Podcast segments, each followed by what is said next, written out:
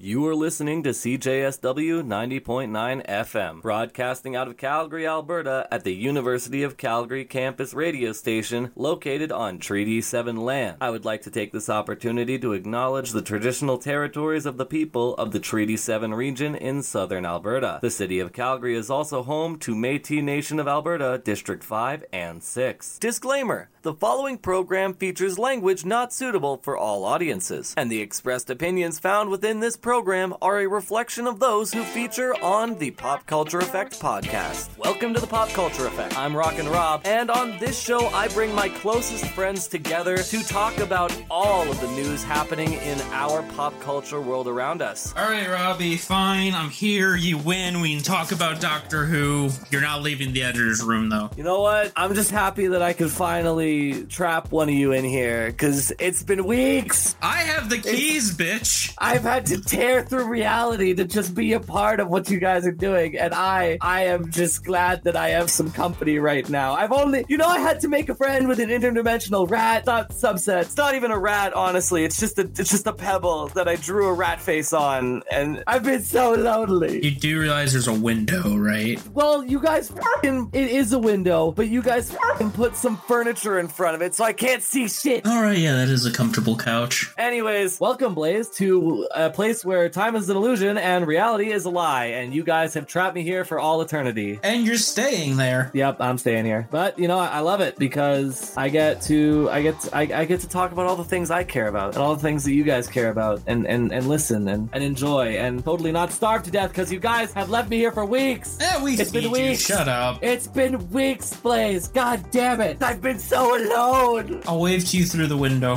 What the window you put a couch in front of? Yep. Mm, Jesus. Yeah, f- you. And you know what? You know what, man? Now we get to talk about Doctor Who, a show that I honestly never really cared about as a kid. But watching these four specials, I'm like, okay, now I kind of, now, now I kind of get it. I kind of get it. You know? Yeah. Um. I mean, I grew up with Doctor Who. Uh, I started when like halfway through Tennant's run, like I think right before um Rose left. Uh, I think was when I first started watching some of his stuff. But then I went back and watched stuff of Eccleston and the early episodes of Tennant. Mm, uh, yeah, I saw like I saw like the debut of Christopher Eccleston, and I saw kind of the story beats that were going from Doctor to Doctor, but I never sat down to actually watch a full season of it. it it's it's just a show. It's it was just like Star Wars and Harry Potter. It's just something that escaped me, and I never found the time to watch. You haven't watched Star Wars or Harry Potter, Okay, uh, bitch. Okay, I need to I- do oh, a actually, no. marathon with you and catch you up. God damn. I watched the newest Star. No, I, I watched the first of the newest Star Wars trilogy, and then I didn't watch any others. And me and my family did recently watch Harry Potter, which was great. But yeah, up until that point, it had just been another piece of media that I just let pass me by. But yeah, with these with these specials, I like I said, I think I think it is given me a purpose to watch because whether it's David Tennant or whether whether it's Ncuti Gatwa, I really appreciate what Russ. I, I know that a lot of people have problems with Russell T Davies, and I'm just happy that it's no longer in the hands of Chris Chibnall because Chris Chibnall just did not understand the fundamentals of how to make a Doctor Who series. I need to get this off my chest, Lays. Why did he tell Jodie Whittaker to not look into the Doctor? Why did he tell her not to watch the fucking shit of Doctor? It doesn't make any sense. Disclaimer, make any d- sense. disclaimer none of us hated Joey Jodie's run She through of the doctor. She would have been a good doctor if the writers and directors did better with her with her version of the doctor. Exactly. She acted Exactly. the best of her capabilities of what she was given. Yeah, that's pretty much. Uh, man, i i i think that there was some good in what she had. There was some good interactions that she had with her companions. I did like I just I did like the episode where Jack Harkness came back. Oh yeah, Jack Harkness is always going to be great. But like, I don't know. I, I I felt like it was a situation where the Doctor was the main character and everybody else was just following what she was doing, rather than them being a team and interacting with one another as equals. Yeah, yeah, I can get that. But yeah, And I, I'm just trying I, to- I really, I really did fall off with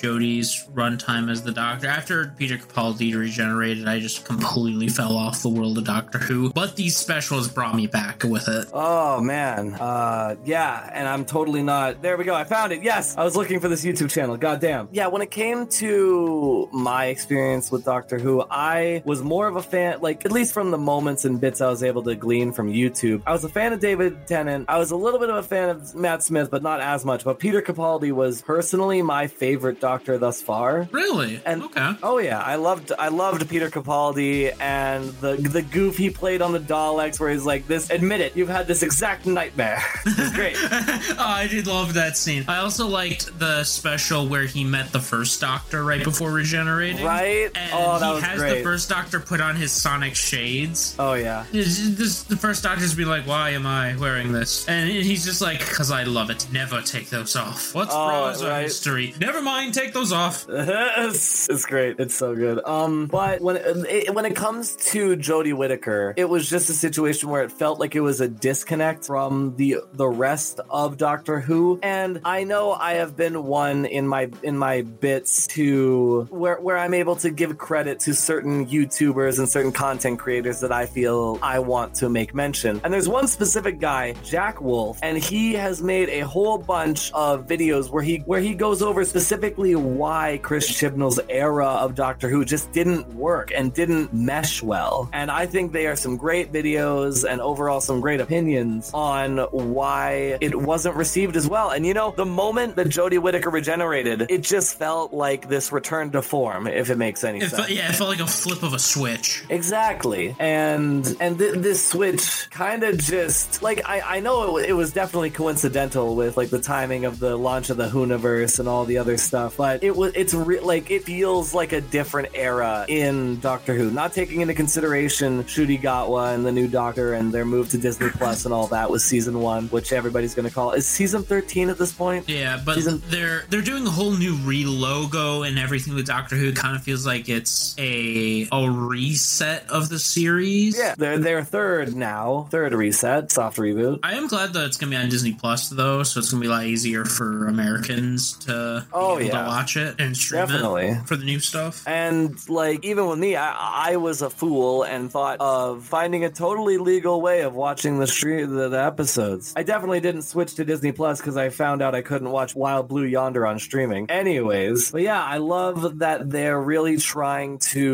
put a lot of effort. It feels like the soul is back in Doctor Who. Yeah. But speaking of which, I think it's a good idea to get into these four specials. And uh, actually, actually, before that, I just want to get your opinion on on the Whoniverse itself because I think it is just a really great idea to host all of the old episodes on a specific streaming platform because you get you get all of Doctor Who just in and of itself with all of the extended universe stuff. It's oh, it's just so good. Yeah, I with how much Doctor Who there is, it's definitely nice if you can find something to watch it all on one thing together. Uh, Oh yeah, 100%. So that way you can also just be able to watch it all in order with it all being together, which is nice. Not to Um, mention, there's so many specials as well that are outside Oh, of the 100%. I didn't even realize that there that there was a movie. There was a Doctor Who movie that I never knew about. The 50th anniversary movie they did. Uh, I think so. Yeah, maybe it was an maybe That it was one- like an older. that one was movie. really good. If you haven't watched that yet, I highly recommend it. That's fair. You're listening to the Pop Culture Effect on CJSW. But yeah, when, when it comes to the when it comes to these four new specials, I think the best place to start is with the Star Beast. So Blaze, why don't we start with your opinions on it and uh, tell tell us about the tale of me? Yeah, I um I'll be honest though, I was very shocked we were gonna get each one of the specials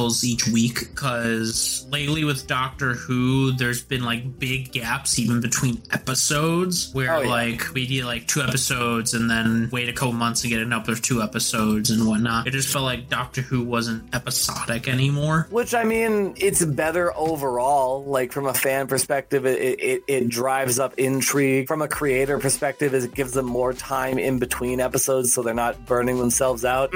Mappa. Sorry, I've got some bullshit stuck in my throat. But yeah, uh Star Beast, it starts off with David Tennant's doctor realizing he's regenerated back into himself and lands back on Earth. And first thing that happens when he lands back on Earth is the TARDIS makes him appear right in front of Donna, the one person he cannot let remember him. That's it was great. It was a great piece of continued continuity. I'm glad that Donna Noble showed up because she, uh, aside from a couple other characters that we'll get into later, uh, Donna Noble was one of my favorite characters of the whole uh, who universe. She and complimented Tennant's Oh, yeah. doctor very well. I mean, I know a lot of people like say like Rose was the better companion for him because she was with him the longest and he obviously loved her. But Yeah. Donna had a really fun like brother sister relation. That's exactly yeah. I, I I totally agree with you. It, it it felt a lot more like a camaraderie rather than a companionship. Yeah. but yeah. I mean, it was it was a great reveal. I loved the intrigue of her calling out to Rose's name and that like fucking terrifying the doctor being like, "Wait, Rose? Oh, fuck, wait, what's happening?" yeah, just completely catching him off guard because this doctor has been through so much shit already. right? The trauma. But the one thing I want to note is that when I was originally doing research for this, I genuinely thought that I thought that there was a recast of the character Rose of Amy Rose. I was so so I fell victim to false information because it was just Donna's daughter. So it was a completely different character. Yeah, yeah, um, yeah, it was just Donna's daughter who ended up being coincidentally named Rose. It, there is no coincidences, Well, you know. yeah, we'll get to that when we get to that. Yeah, right. Oh. But anyway, yeah, the the story continues on where he starts meeting up with a couple other people uh, as Tennant again. Um, he runs into Unit as they're inspecting a ship that landed. I'm kicking myself for not remembering her name, but the Unit. Oh, I don't remember her name In either. the wheelchair, you know who I'm talking about? Oh, I know, dude. I know exactly who you're talking about. And, and as I was writing notes for this, I'm like, I can't remember her name, and I don't feel like rewinding to a point where they t- where they call out her name. Like I under- like she's most likely a very important character to the story. She felt like a vehicle for for a um info dump, if that makes sense. Yeah. But I still I still liked her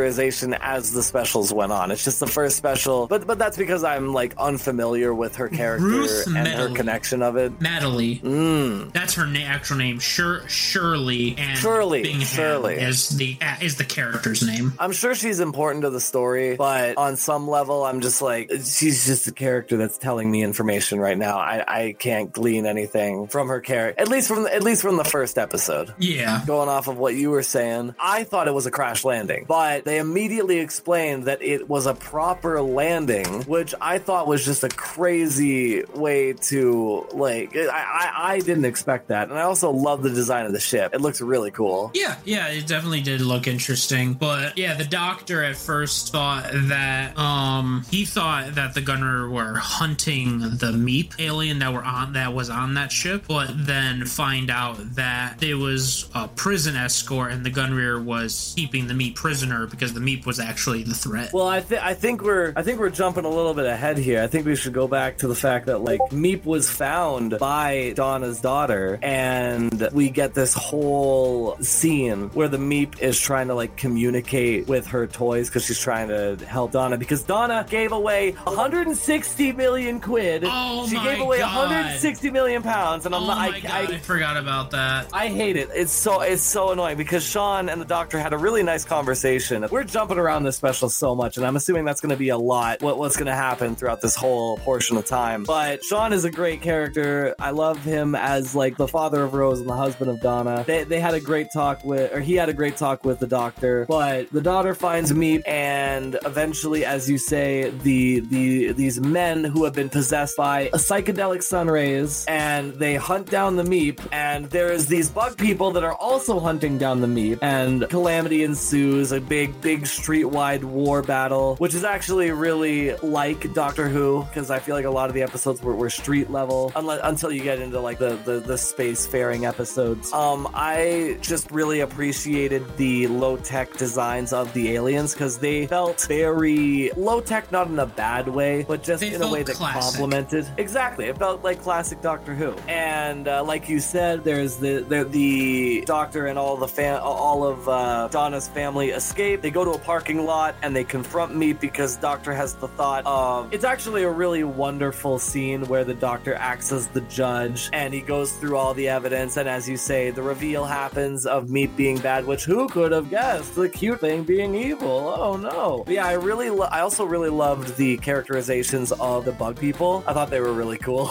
Yeah, but after that, though, then the Meep basically makes a beeline back to their ship to pretty much have it destroy London. Oh, dude, dude, that shit freaked me the fuck out when I saw that. When it drill initiated and it just immediately started completely annihilate. Like I thought it was gonna be a slow build, kind of like the injector from Spinel in the Steven Universe movie. But no, no, that shit just kicked into high gear, and I'm like, holy shit, the stakes are pretty high right now. But uh, yeah, and then we once Doctor and the Doctor and Donna get onto the ship and try to stop it, we get to the point Oh. where the Doctor has to awaken Donna's mind, The so Dr. that way Donna. bring back the Doctor Donna, so that way she can help him stop the ship. Oh, I loved that scene. That was so great. I specifically have in my notes written that the chemistry between the Dr. Donna and the Doctor was, oh, it was just so heartwarming to see. Yeah, it was definitely nice seeing it. It felt like we were all the way back to the episode with the original, the original Right. episode with Doctor Donna. Right, I agree. It was, it was, it, was, it it felt like no time had passed, even though 15 years have passed. But we'll get to that. later. We'll get to that later. Yeah, but they've managed to shop the ship, and Donna looks like she's starting to succumb to her mind collapsing on her. Yeah, that I I felt the emotion in that scene because I like, and then obviously there's the big twist that because Donna has a kid, she also has a part of the meta crisis energy in her. Yep, which pretty, means pretty much split it between them so that way she could survive longer. Which that part I feel like could have been the conclusion of how they were able to maintain the energy. I think the next scene was kinda dumb. Oh, completely. It's my one gripe throughout this entire four part It special. was stupid because they used the power of just you know just Just let it go. and just ignoring it, man. Like it's not a Yeah. it's not a brain tumor. Like come on, you can just ignore it. It's fine. Yeah. Like what do you think? She got, I, okay, I, I need to go into my notes here because I specifically wrote down like wait let me let me let me find this. Yeah, the resolution to the Doctor Energy is that they let it go. So why didn't Donna do that the entire time? Yeah. Like what? Literally what? There was there were no stakes. Literally in the episode, they were like, "We just thought of something that you can never do. Just let it It's go." like,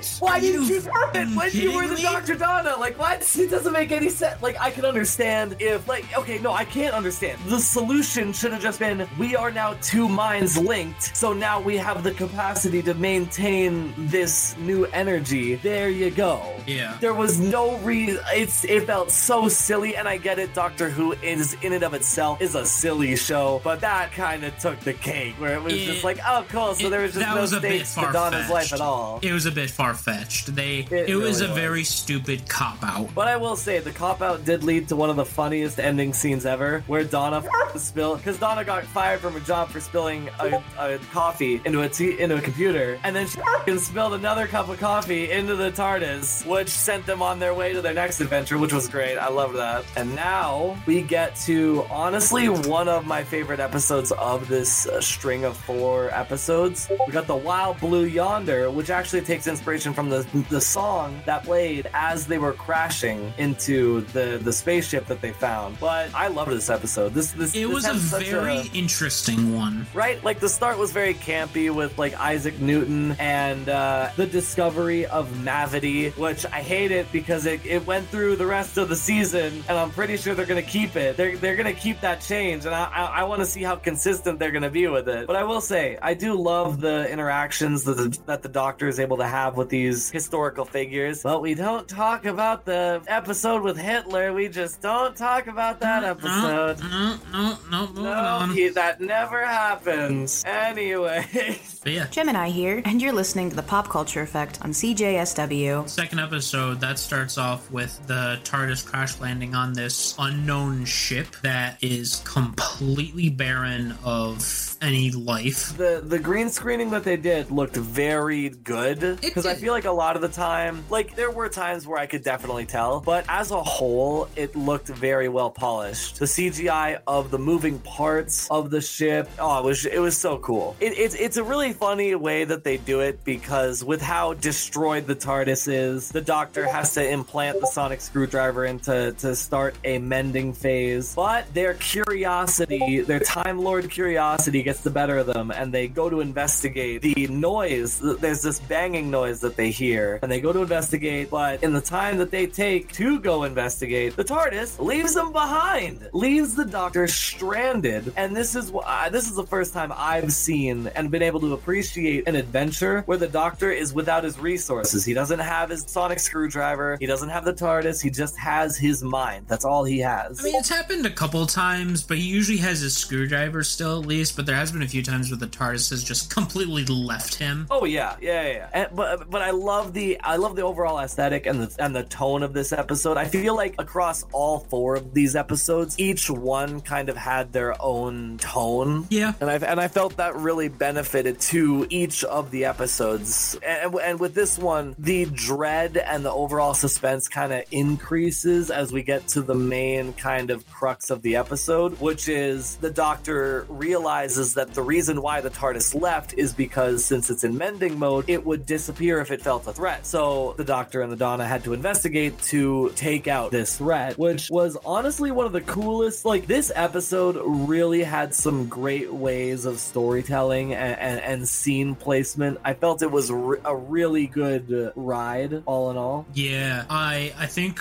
what I thought was really well played was the first realization that they weren't alone on the ship when they're both in two separate rooms and one of them walks over to talk to the other. Oh, I love that scene. 'cause- Th- there, there's like a five minute conversation that they're having with each other to Yep. then find out that they're not talking to the real other person. like okay usually in media we only get one half of it but the fact that we got both halves really added to this experience because we as the audience knew hey something's not right here and dude my favorite quote of this episode uh, was uh, like my arms are too long that was my favorite quote. Oh quote god, yeah. Oh, dude, because I even saw some. I saw some social media posts with do- the doctor with his giant arms, and it, it, it spoiled this portion of the episode. But but going into it, watching it as I did, I it, it, it blew my mind to see it because I had forgotten about it at that point. And with like, oh, it was just such an interesting concept because you didn't necessarily know what was happening. You you didn't know what this doctor and this Donna were, and uh, it was a really great reveal that they built up to because you got to see their enlarged limbs and eventually their whole bodies enlarged, and they were chasing them down this long hallway, and it was just such a great way to kind of isolate the two Doctor and Donna in their own situations too. Because later on in the episode, they they would they would have these moments where they would have these deep introspective conversations because these these creatures would slowly start to adapt and read and scan those that they are in contact with and eventually they'd be able to fully copy them and it was just a very interesting episode to kind of decipher who is the real version of each other yeah. but it but it gets to a point where we get some really deep talking points between Doctor and Donna because it, it, it is eventually revealed that they're at the edge of the universe and these not things uh, invade the ship and they they need to latch on to the Doctor and the Donna to escape the situation they're in. And they do this by manipulating their minds. Like the, the scene that really broke me in a in an emotional sense was when the not thing Donna was talking to the doctor about his traumas with the timeless child and everything that happened between Tennant's first run as the doctor and now and Heck, even just- stuff before Tennant's run with, with the the Time War. Ex- yeah, exactly. And it was just a great little touch because, you know, Donna would not know about the stuff that happened when they weren't, when she wasn't with him. And it, it, it, it was just a great way to see how both of these characters, both Doctor and Donna, were able to individually decipher who's who. But yeah, the episode was really interesting. It definitely felt like a shorter episode because it was just just them, just the two of them on the ship. I mean, sure, there was the fake versions of them, but it was only those two in the entire episode. Right? It was it was a crazy departure because usually we get other uh, beings, but it was a very ground, not necessarily grounded, but it was a very um, minimalist episode when it came to cast. Yeah. And yeah, I, I I loved it as a whole. I loved the interactions that doc that the doctor and the Donna or the Donna. I appreciated all the interactions the doctor and Donna would have with one another. And there was even an interesting scene where the doctor took off his tie to say, "Okay, I'm the real one. If we see another one with a tie, then he's the fake." And then it's revealed that the the tie just disappeared because the knot thing doesn't know that when things leave you, they still exist, which I thought was hilarious. yeah. And then the whole thing with like throwing the salt down Oh, to get them to start counting it. That was a great um Hmm, that was a great scene, but that that is something we'll be able to devolve further into later on. But yeah, I just thought it was a great reveal to really get into the mind of what these knot things are and how they operate. Before the final reveal, there was a weird scene that I just want to call out because the knot thing doctor seemingly had a black X drawn on his head and I just feel like there's like a scene missing where the do- like Donna and the doctor I don't know it just felt out of place it felt like there was a connecting scene missing where it was like oh this is a good idea. I'll, I'll draw an X on you to to prove that you're the real doctor or whatever. And I, I don't know it was just a weird continuity error don't that, that was never that. explained.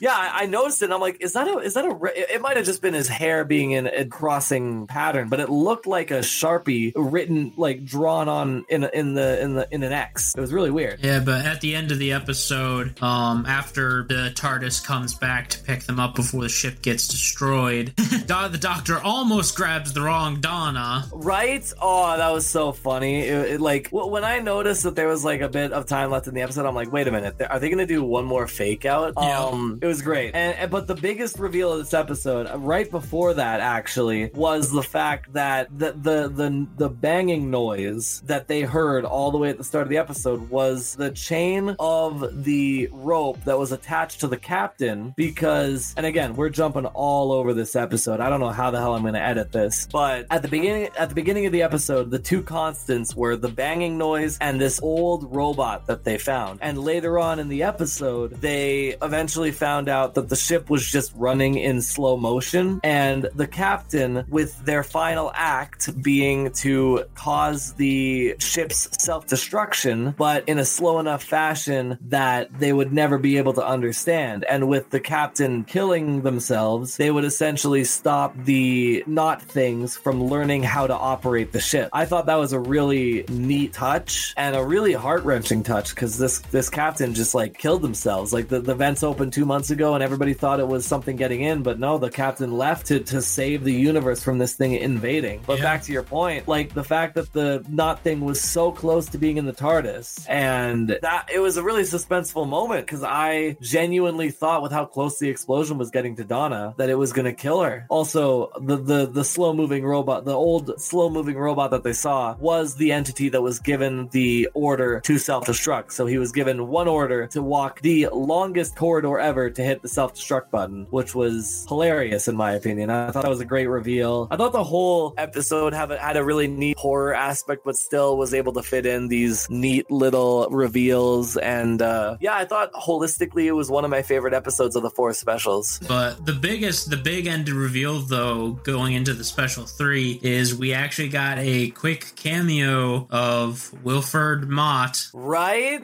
Uh, Bernard Oh. Cribbins came back to do one final cameo of his character. Right before he passed, dude. It was so heartbreaking. I'm He- glad he- they were able to get him on screen, but my god. If I remember correctly, he passed just a couple months after filming that cameo. Did he even live long enough to see it go to air? No, because he died in 2022. A while back, so it was still in very early Oh, production. dude, that's heartbreaking. They probably recorded his cameo very early on in production. Oh, I could they imagine. Knew his, they knew he was getting really up there in age. Yeah, he, he was wheelchair bound. He couldn't even stand up, which was crazy. even so much so that at the start of the third special, The Giggle, um, which spoiler alert is literally my favorite special of the four. It is the But- best one. But there's a, there's a double that is used in Wilfred Mott's place rest in peace, Bernard Cribbins. He was amazing in this role in the in the small amount that he that he was in. I'm just very glad to, that he was able to have one last moment with David Tennant's doctor. It was great. The doctor saw Bernard as his own father. Yeah. Oh man, it was just so heartwarming that we got to see one more moment before we get into the chaos that is the giggle. And before we get You into say this, chaos, I say beauty. oh yeah, it was it was both chaos and beauty. It was amazing. You're listening to the Pop Culture Effect on CJSW. But yeah, to, to go on to the giggle, this is absolutely my favorite episode of the bunch, and it is all because of Neil Patrick Harris. Oh my god, he killed the role. Literally, he he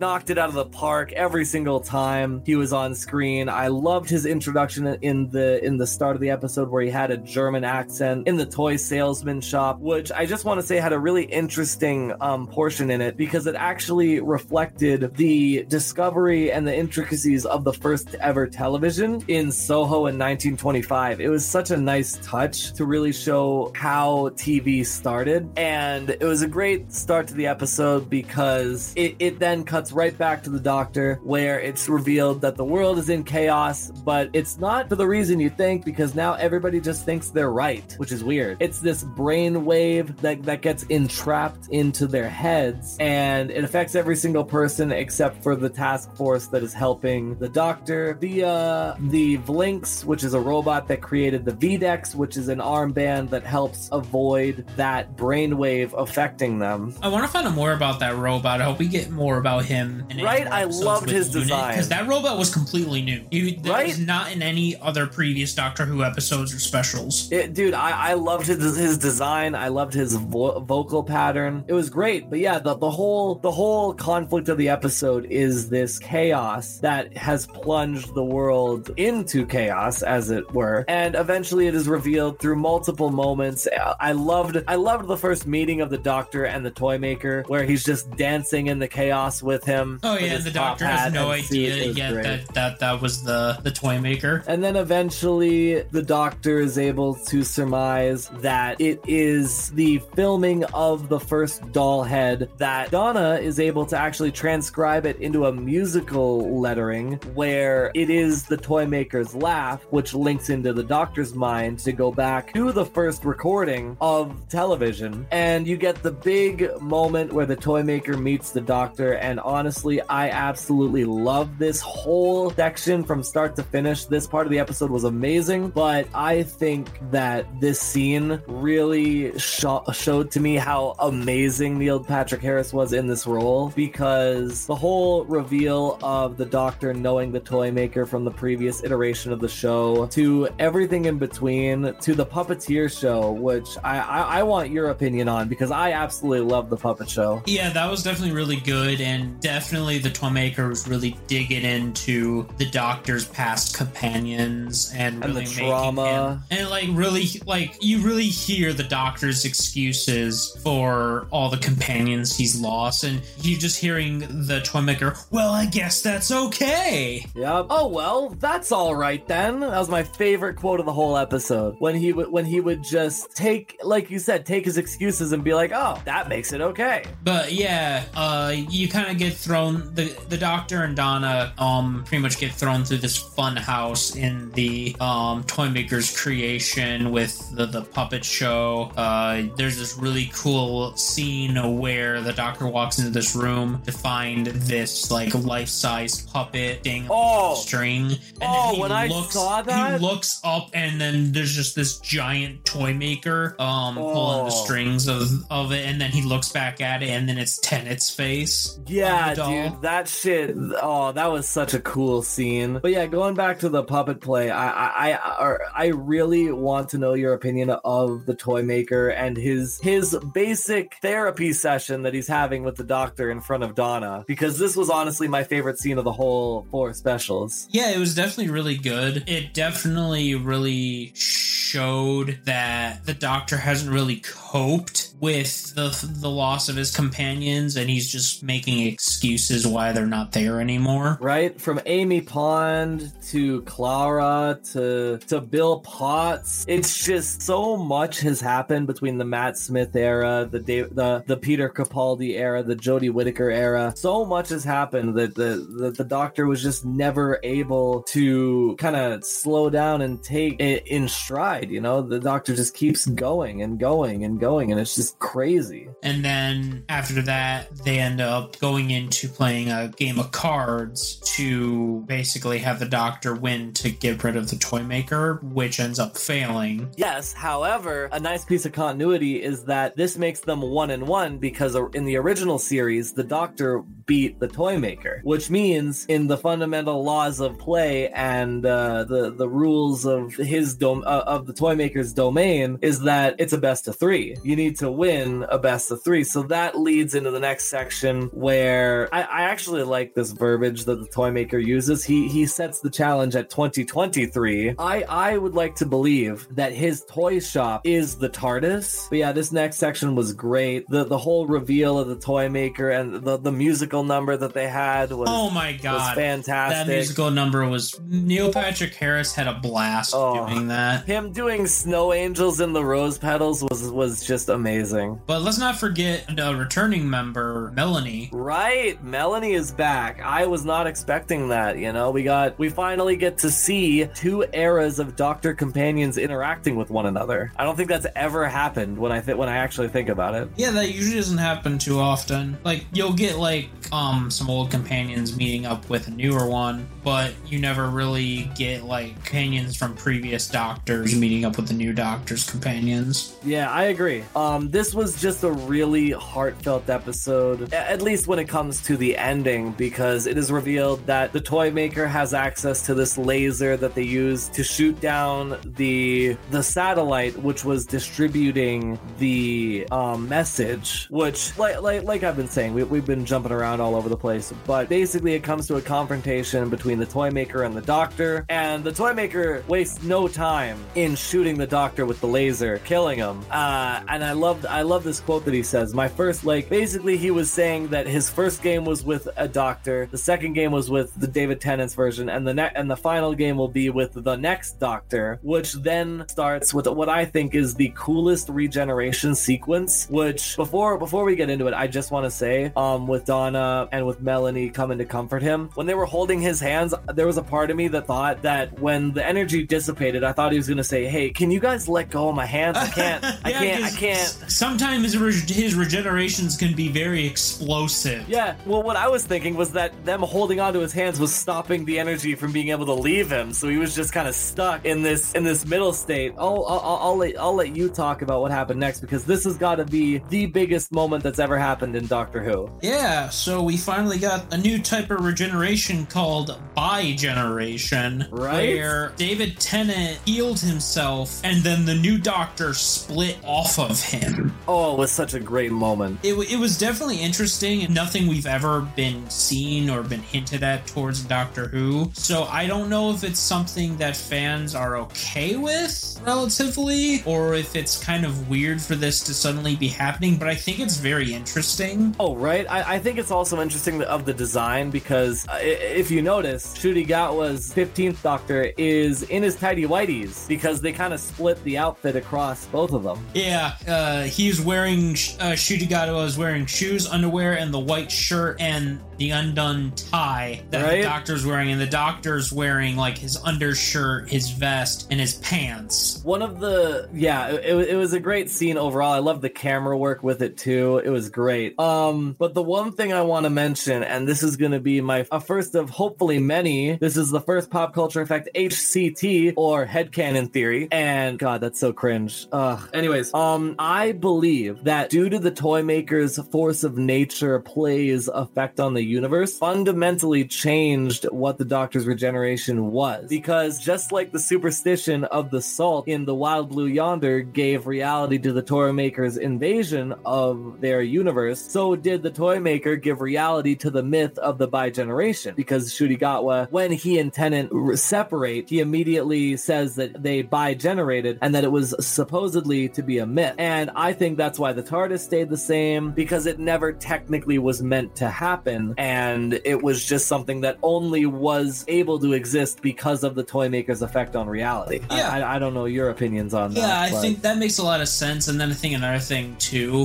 which I'll talk about a bit later after we discuss more about their fight with the toy maker. But yeah, after they bi-generate, they challenge the toy maker to the third game, which A game of catch. a game of catch. Which is funny because that's the first thing that the toy maker does when he meets the doctor in 1925 is that he talks about the game of catch. Yep. So a great way to kind of connect things. But yeah, I I, lo- I loved this game of catch because it just showed the playfulness of Ncuti Gatwa where there was even moments where he was throwing at the doctor like hard, like he was actually going for the game. what are you doing? I'm on your side.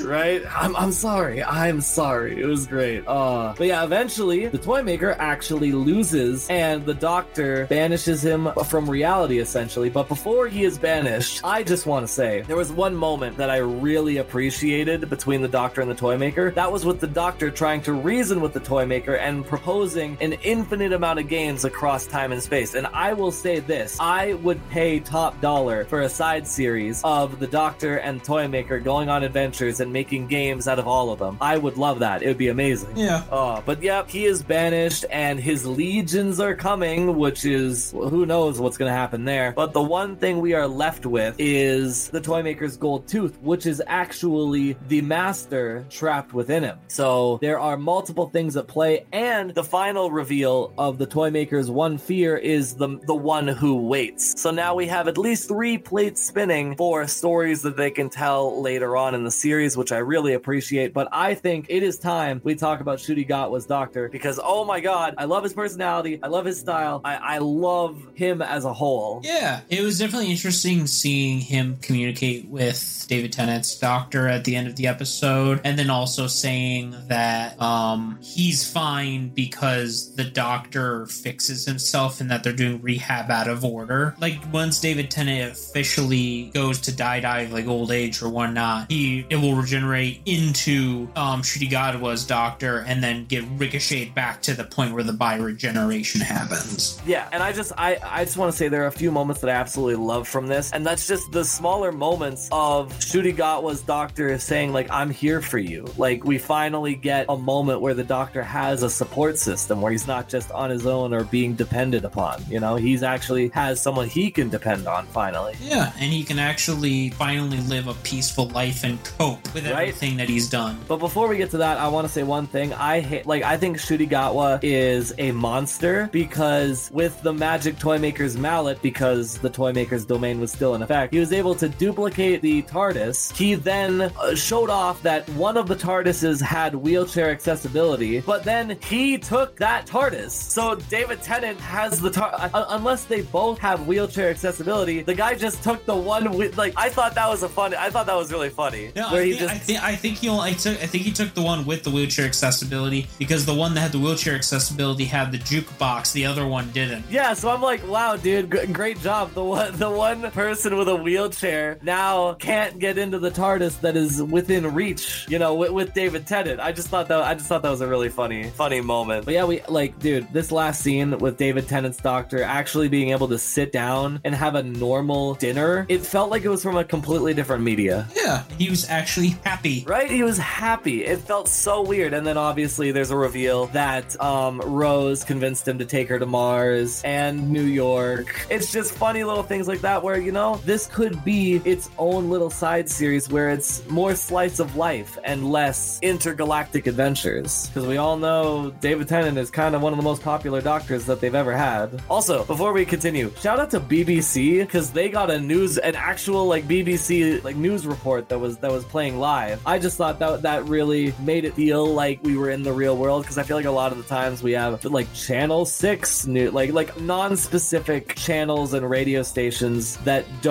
lend to reality. But I felt like this really lended to the reality of it. I'd like to take this opportunity to add a little tidbit in between my past self and Blaze heading off into the Ncuti Gatwa era, and that is that by the end of the giggle, Donna was uh, able to secure herself a very cushy position at unit with plenty of pay and plenty of vacation days. So I think she's finally redeemed herself for giving away all that money at the start of the Star Beast. And I'm gonna pass it back along to myself and Blaze as they give you their thoughts on the Ncuti Gatwa debut. Menace here, and you're listening to the Pop Culture Effect on CJSW. And with that, Blaze, I think it's finally time we finish off with the Christmas special with the first appearance of Ncuti Gatwa's Doctor, because this is just, this was great. I loved this episode. I loved the implementation of Ruby Sunday with the new companion and the Doctor's wardrobe as a whole. But this Christmas episode definitely felt like the holiday specials of old from all the other old uh, style shows that would do these, where it was it was basically about these goblins looking for babies to eat. It sounds horrifying, but yeah, Ruby tries to save the newborn baby that they're given because she herself is a foundling that was left to see or that, that was left on the front porch of a church. She's been interviewed about it and she's had bad luck following her, and it's revealed that these goblins are the cause of it. And when Ruby and the Doctor meet, it, it gave me it gave me the real connection to Doctor Who that I'm assuming you had with David Tennant and uh, Rose. Uh, yeah, I, I I feel the same that you probably did when you had that first Doctor companion interaction, if that makes sense. Yeah. I don't know. What what did you think of the start of this this fourth or this fourth special? I thought it was good. I literally liked the chemistry between um, this new Doctor and Ruby Sunday. I think that it's going to be really nice seeing the chemistry between them, two, those two, as the series progresses afterwards. It definitely feels like we have a younger Doctor again, with like Right, even though he's technically older. technically older, but it feels it feels like we're back with David Tennant and Matt Smith, where it's like a younger esque like personality Doctor. Right, like the, the overall quality of this episode was great. Like the the CGI of the Goblin ship. The, the- we get another musical number, which was great. I loved the goblins singing, and the fact that the Doctor and Ruby both joined in on the song to save Lily, whatever the baby's name is. Uh, they they join in on the song to save the baby, and oh, I just I, I love the concept as a whole. And then the midway reveal is that they feed on coincidences and luck, and it's kind of this new type of rule set that the Doctor has never been associated with. So it's it's it's a really nice fish out of water type episode. Yeah, I thought it was done really well, and I thought it was, a really good first episode for this new Doctor showing off what he can do. Right, I definitely agree with you there. It gives a fresh feel to the to Doctor Who as a whole. I loved the intelligent gloves, by the way; those were great. Yeah, though that, that those kind of interesting. But yeah, Gloves that could um, either make it lighter, lighter or heavier. Right? It, would- oh, it, I, I thought that was such an interesting invention. I loved the the scene where the Doctor was just hanging off the rope with without like being support. Like it was just oh. Very Mary Poppins with that scene. Right, that's that's uh, that's what I was thinking. I was watching it. I'm like, this looks straight out of Mary Poppins, y'all. Oh, Mary Poppins, y'all. Anyways, um, the big reveal of the episode is that the goblins actually end up taking Ruby from the past because the start of the episode was Ruby getting left on the doorstep of the church with her mom leaving, and then the Doctor coming out of the TARDIS, and then that comes full circle when the Doctor has to go back in time to save Ruby. As a and baby. Yes, and one interesting tidbit that I thought was really cool about this episode is when the initial change to history happens, you wouldn't know you wouldn't notice it, but behind Gatwa, the fridge that was filled with the 33 children that the the mother had adopted and raised, even before the reveal of the fridge, you could notice that it was an empty fridge. There was not a single picture on it. So I just thought that was a really cool piece of continuity and just the whole scene as a whole from the doctor going back in time to saving Ruby Sunday's life, um, being able to yank down the entire boat and piercing it on the church was great. Oh, Uh, yeah, it- that was it- definitely awesome. it, it was so cool, and the way that the doctor was just was just disgusted with the way that Ruby would call them time travelers. Oh, I loved it. It was great. The Goblin King got stabbed. He died. I love the effect of the the ship disappearing. It was so cool. Yeah, it was nice to seeing Ruby's react once Ruby was back in the timeline after um, the Doctor fixed it. Um, Ruby finds the Doctor's TARDIS, and you get her like walk around The, the, the classic moment. I- Yeah. oh, I always love it. It's walk bigger. around the it- ship, it's bigger walk on the inside, inside. walk back out, come back in. Just who are you?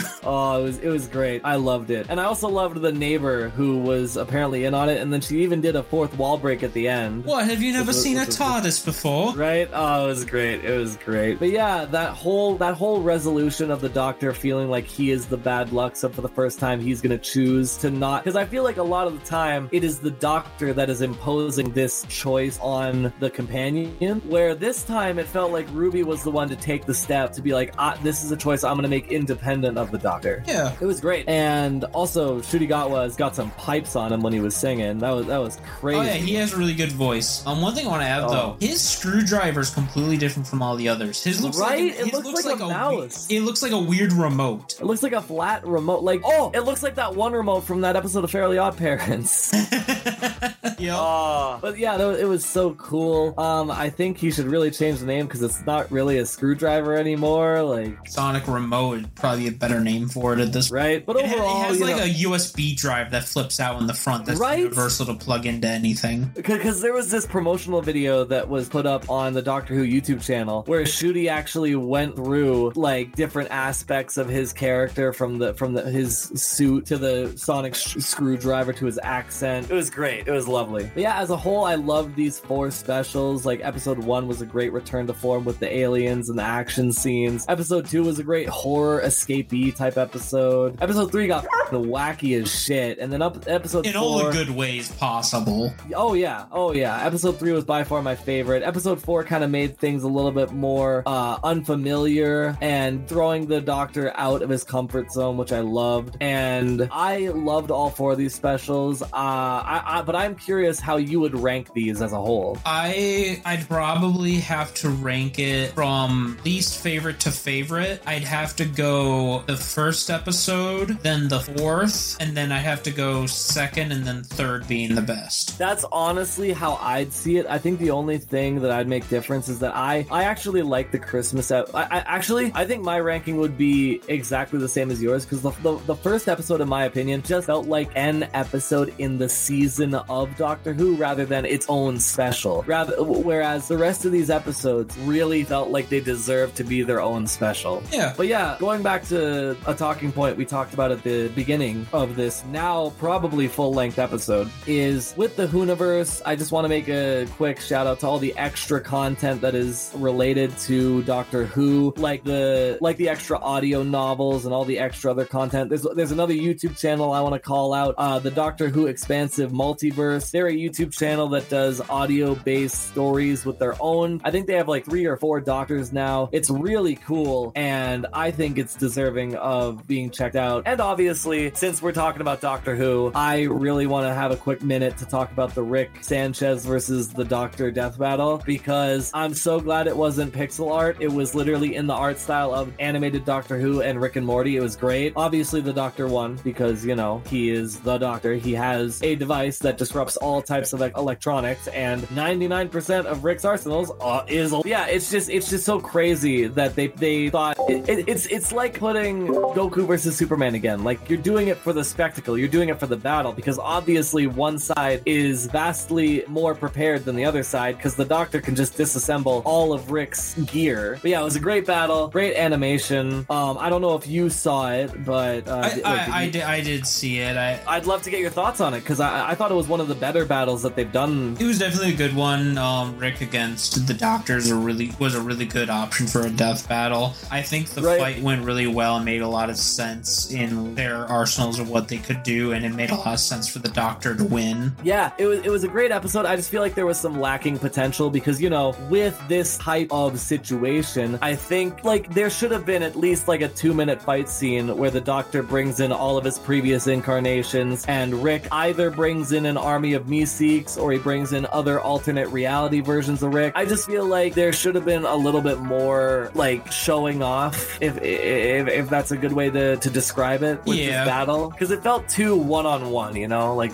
the whole point of these characters is that they are not just one; they are a group. They are a collective. You know. That, pro- that probably would have made the fight be a little too long, though. Too long and probably too complicated to animate. And this has been what was supposed to be a small chunk of time, but has now ballooned into how long have we been going, Blaze? Hour and fifteen minutes. Yep, it's a it's gonna be a full episode. Guess what, guys? You get a whole episode of Doctor Who. Let's go. This was not at all all supposed to happen, but I guess this is the world we live in now. Anyways, and, and if I want to make a side note, this was probably the best case scenario, anyways, because I don't think anybody else would have given a shit enough about Doctor Who to talk about it as much as we have. Yeah, probably not. I, I think uh, Gemini would have hopped in a little bit for a few things. Yeah, but I feel like Gemini, she, like she said, she she was so far disconnected from Doctor Who that I don't want to say she wouldn't have had anything to talk about, but I I think it I I think it is good that it, it it was just the two of us to bounce off one another and with it still kind of being fresh in our minds. But I do want to say, the timeless child, that whole concept. God damn it, Chris Chibnall, why did you? The Doctor was supposed to be one of a race that decided against what the rest of the race was doing, but now the, the Doctor is the source of all the fucking regeneration energy, and and the Time Lords were just a race that benefited from him, and it kind of completely defeated the whole individualistic perspective of the Doctor, and it's no longer just one of many that chose differently, but it is the prophecy child. I hate the concept of prophecy children in media. It's so dumb. It's the same thing with Naruto when they revealed at the end of the Shippuden, like, oh, Oh, you're a reincarnation. Like, no, that takes the whole po- the whole drive and character and love out of like I don't know. That's just my opinion, honestly. I don't know. I'm just ranting at this point. I don't know what your opinion is about the prophecy syndrome that we've come into contact It, it with. gets with media. used. It's fine in some aspects, but it does get reused a lot. Right? Because then the whole problem is, what, specifically with the Timeless Child, now it throws all the numberings out the window. Because in that one scene where it did show it, there was like, four, wasn't there like four different faces that the Doctor had in that one scene alone? I think so. It's been a while since I've watched any of. It's been a while since I've seen it too, but it, but uh, the, my main point is that it threw the numbering completely out the window. yeah, it really did. Yeah. But speaking about throwing things out the window, it's time we throw this episode out the window and, and end it because holy f- Jesus Christ, we, I, I, we need to stop talking about Doctor Who and get back into a normal format. Anyways, this has been our impromptu, not really should have been an episode episode about Doctor Who that we're, we're recording that we really shouldn't have been. Like, this, like uh, again, this should have been like a 15 minute bit and then it's just fucking diluted to like an hour, dude. I don't know how. I don't know how. Anyways, thank you, Blaze, for joining me in the editor's dimension. Finally, finally, I get some company. It's unfortunate that we can only fit two people in here at one time, but you know, it, it was it was worth it. I'm glad we could hop in here and talk about, in my opinion, one of the, the longest standing shows and one of the most beloved shows of all time with Doctor Who, because I know you love it, and I'm starting to love it, and I might even just tune in for to see what Ncuti Gatwa was gonna get up with. Uh, if I remember correctly, the next season's gonna start around spring. Yeah, the the, the end of uh, the church on Ruby Road revealed the the release date of uh, spring of 2024, which I'm excited for. Also, I just want to say it's a little nitpick, but at the start of the Star Beast, I feel like it really would have benefited from that little monologue from David Tennant being on like a social media post as like a promotional, uh, like a piece of promotional material for the special, because I feel like it kind of detracted from how it would have been if it just cold opened right to the start of the episode. But that's just my opinion. Yeah. I don't, I, I don't, uh, I don't know. How do you feel about the the, in, the the little monologue introduction at the start of this whole thing? Um, I don't mind it. Doctor Who's been around for so long that they've done so many other different things. Yeah, you needed a way to kind of catch up newer audiences. Yeah. But hey, you know, we got Donna. We, we had Donna for three whole hours. I'm uh, so happy that we that we got what we got with this, and who, whether this uh, spins off into David Tennant having his own side series, or we just focus on Ncuti Gatwa, which is what Russell T Davies has kind of uh, implied. I'm I'm excited. I'm really excited for for this new era in Doctor Who, and I just want to thank you for joining me to talk about it because my God, it has been so cold and alone talking about these topics alone every time. I feel so cold. You guys don't even install heating. I'm freezing my ass off because it's, it's not even the temperature of the United States. Somehow, you guys have programmed this place to take the temperature of Canada, which sucks. It's I hate it. I hate it so much because it's always so goddamn cold. Do you realize there's a space heater under the desk, right? You're putting your foot Yo, on it right it's now. It's faulty. Turn it on. I did try to turn it on, but I looked on it at a big old middle finger, fuck you, dr- drawn on by Subset, and I'm pretty sure he sabotaged it. I'll make sure The they give you a warm meal. The little shit's out to get me. You, it better be a warm meal. I haven't eaten in days. Uh, anyways, um, to, to, to get the over dramaticism over with, uh, thank you so much, Blaze, for joining me on this yet again. I will say again, I will repeat myself, an episode that wasn't supposed to be a full ass episode, but I guess it is now. But yeah, thank you. Thank you for joining me on this conversation about Doctor Who. I, I'm appreciative that I was able to get your perspective on it. Uh, any, no problem. Any, any, any, any final notes, any final words you'd like to leave us with? Have fun staying in the editor's room. God damn it. God damn it. I was expecting, uh, Bobbert, you're a bitch, but I guess I'll take it. I'll take what I can get. All right. It's been fun. It's been me, Bobbert. It's been, it's been Blaze. And we will see you in the next episode. Farewell, everyone.